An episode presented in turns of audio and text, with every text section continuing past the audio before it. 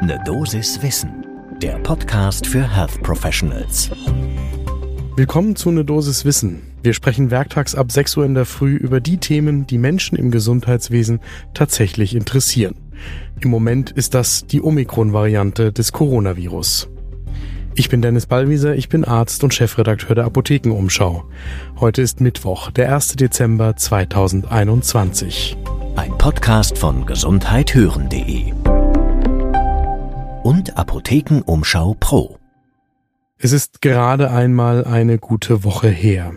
Am 24. November da hat das südafrikanische Gesundheitsministerium das erste Mal bekannt gegeben, dass dort eine neuartige SARS-CoV-2-Variante identifiziert worden ist. Und so ist B11529 in den Fokus gerückt und beherrscht seitdem die Schlagzeilen, nicht nur in Deutschland, sondern weltweit. Zwei Tage nach dieser Pressekonferenz, da wurde die Variante von der Weltgesundheitsorganisation der WHO als Variant of Concern eingestuft. Und das tut die WHO ja immer dann, wenn es vereinfacht gesagt Hinweise gibt, dass diese Variante ansteckender oder gefährlicher sein könnte als andere Varianten. Dann ist das passiert, was wir in der Pandemie auch schon ein paar Mal erlebt haben. Es wurde teilweise hektisch versucht, die Ausbreitung zu verhindern, obwohl man ja sagen muss, dass in dem Moment, wo eine solche Variante erstmals entdeckt wird, man normalerweise davon ausgehen muss, dass sie auch schon sich verbreitet hat in andere Länder. Nichtsdestotrotz wurde der Flugverkehr von verschiedenen Ländern, zum Beispiel in Europa, in verschiedene Länder und aus verschiedenen Ländern im südlichen Afrika eingestellt. Auch darüber gibt es mittlerweile schon einen Streit, ob das eigentlich sinnvoll ist.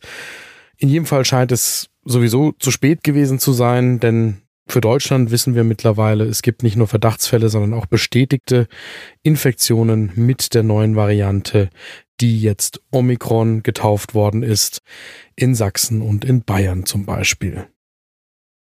Das heißt, Omikron ist in Deutschland und in Europa längst angekommen und das ging sehr schnell. Wir sprechen jetzt über die Basics zur Variante B11529 zu Omikron. Und man muss zugeben, mehr als die absoluten Basics, das wissen wir auch noch nicht. Mehr ist wissenschaftlich noch nicht gesichert. Diskutiert wird schon viel, viel mehr, spekuliert wird auch, aber jetzt fangen wir mal mit dem an, was wir heute schon wissen. Omikron lässt sich, und das ist mal das Wichtigste, mit einem PCR-Test ähnlich gut nachweisen wie andere Varianten auch. Die Zahl an Mutationen, die ist tatsächlich hoch. Alleine am Spike-Protein sind das 30 veränderte Aminosäuren. Ein Vergleich, die Delta-Variante hat sieben Veränderungen, jeweils im Vergleich zum ursprünglichen SARS-CoV-2, also dem Wildtyp. Und jetzt ist nicht jede Veränderung relevant, aber viele von den Stellen, an denen es bei Omikron zu Mutationen gekommen ist, die haben einen Einfluss auf die Übertragbarkeit des Virus. Und das ist ehrlich gesagt auch schon alles, was wir im Moment sicher wissen. Das heißt, jetzt geht es los mit Spekulationen, an denen wir uns auch beteiligen wollen, wenn auch vorsichtig. Einmal zur Übertragbarkeit. Also, in Südafrika. Da kam es in der Provinz Gauteng zu einem Ausbruch dieser Variante und zu einem ungewöhnlich starken Anstieg an Infektionen. Jetzt können wir aus den Mutationen ableiten, dass Aminosäuren betroffen sind, die Einfluss auf die Übertragbarkeit haben.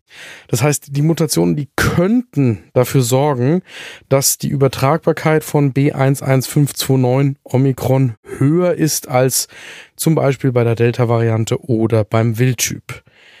Das wäre angesichts der Ausbreitungsgeschwindigkeit von Omikron auch in Richtung Europa dann einleuchtend und würde mit einer erhöhten Ansteckungsrate durch Omikron einhergehen. Aber das sind alles im Moment nur Hinweise und das ist noch nicht belegt. Also da müssen wir abwarten, was die Zahlen tatsächlich ergeben in ein paar Tagen, Wochen und in den Auswertungen, die jetzt laufen. Die zweite Frage neben der Verbreitung ist, wie gefährlich ist Omikron im Vergleich zu Delta und zum Wildtyp? Jetzt gibt es verschiedene südafrikanische Ärztinnen und Ärzte, aus der Provinz Gauteng zum Beispiel, die sagen in Interviews, Patienten mit B11529 hätten eher milde Verläufe. Jetzt muss man da ganz klar sagen, das sind Case Studies, das sind Einzelfallbeobachtungen und nicht mehr. Ob das dann dem Vergleich mit den großen Zahlen standhält, das ist völlig unklar und da wäre ich extrem vorsichtig, jetzt schon eine Bewertung abzugeben, ob Omikron eben zu leichteren oder schwereren Verläufen führt. An der Stelle ist auch die WHO im Moment sehr vorsichtig, die sagt dazu, es gibt zurzeit keinen Grund zur Annahme, dass sich die Symptomatik einer Infektion mit Omikron unterscheidet von der anderer Varianten. Das heißt aber auch noch nicht viel. Der nächste wichtige Punkt ist die Frage, wie gut schützen die Impfstoffe vor der Omikron-Variante. Da hört man jetzt zum Beispiel von BioNTech schon, dass man davon ausgehe, dass der Impfstoff, der vorliegt, auch gegen Omikron schützen könnte. Genaueres weiß man da in ein paar Wochen. Die gute Nachricht ist, dass BioNTech und Moderna in der Lage sein dürften, innerhalb von wenigen Wochen den Impfstoff anzupassen, falls das nicht mehr der Fall sein sollte.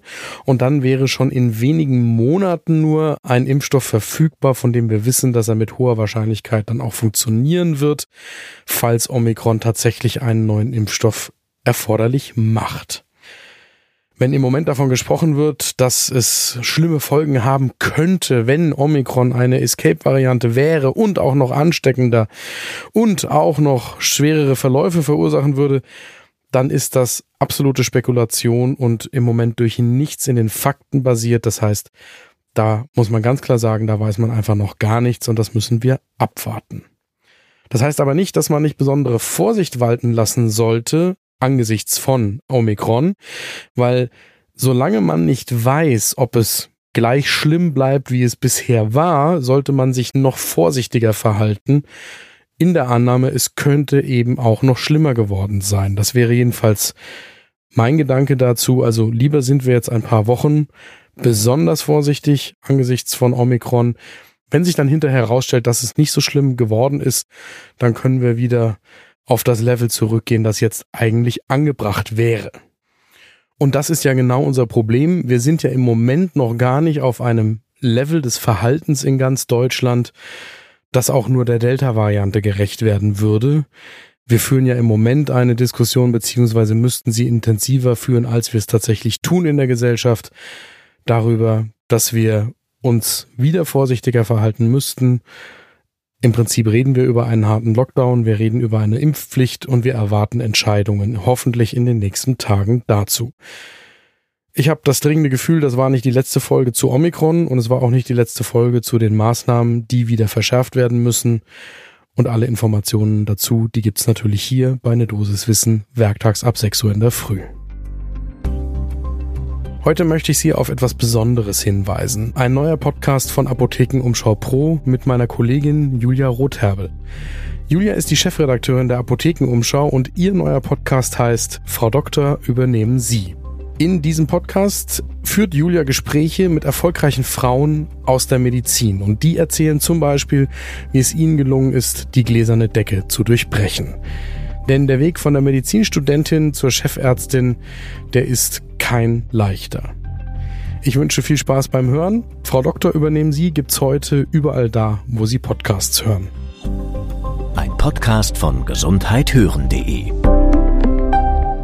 und Apothekenumschau Pro.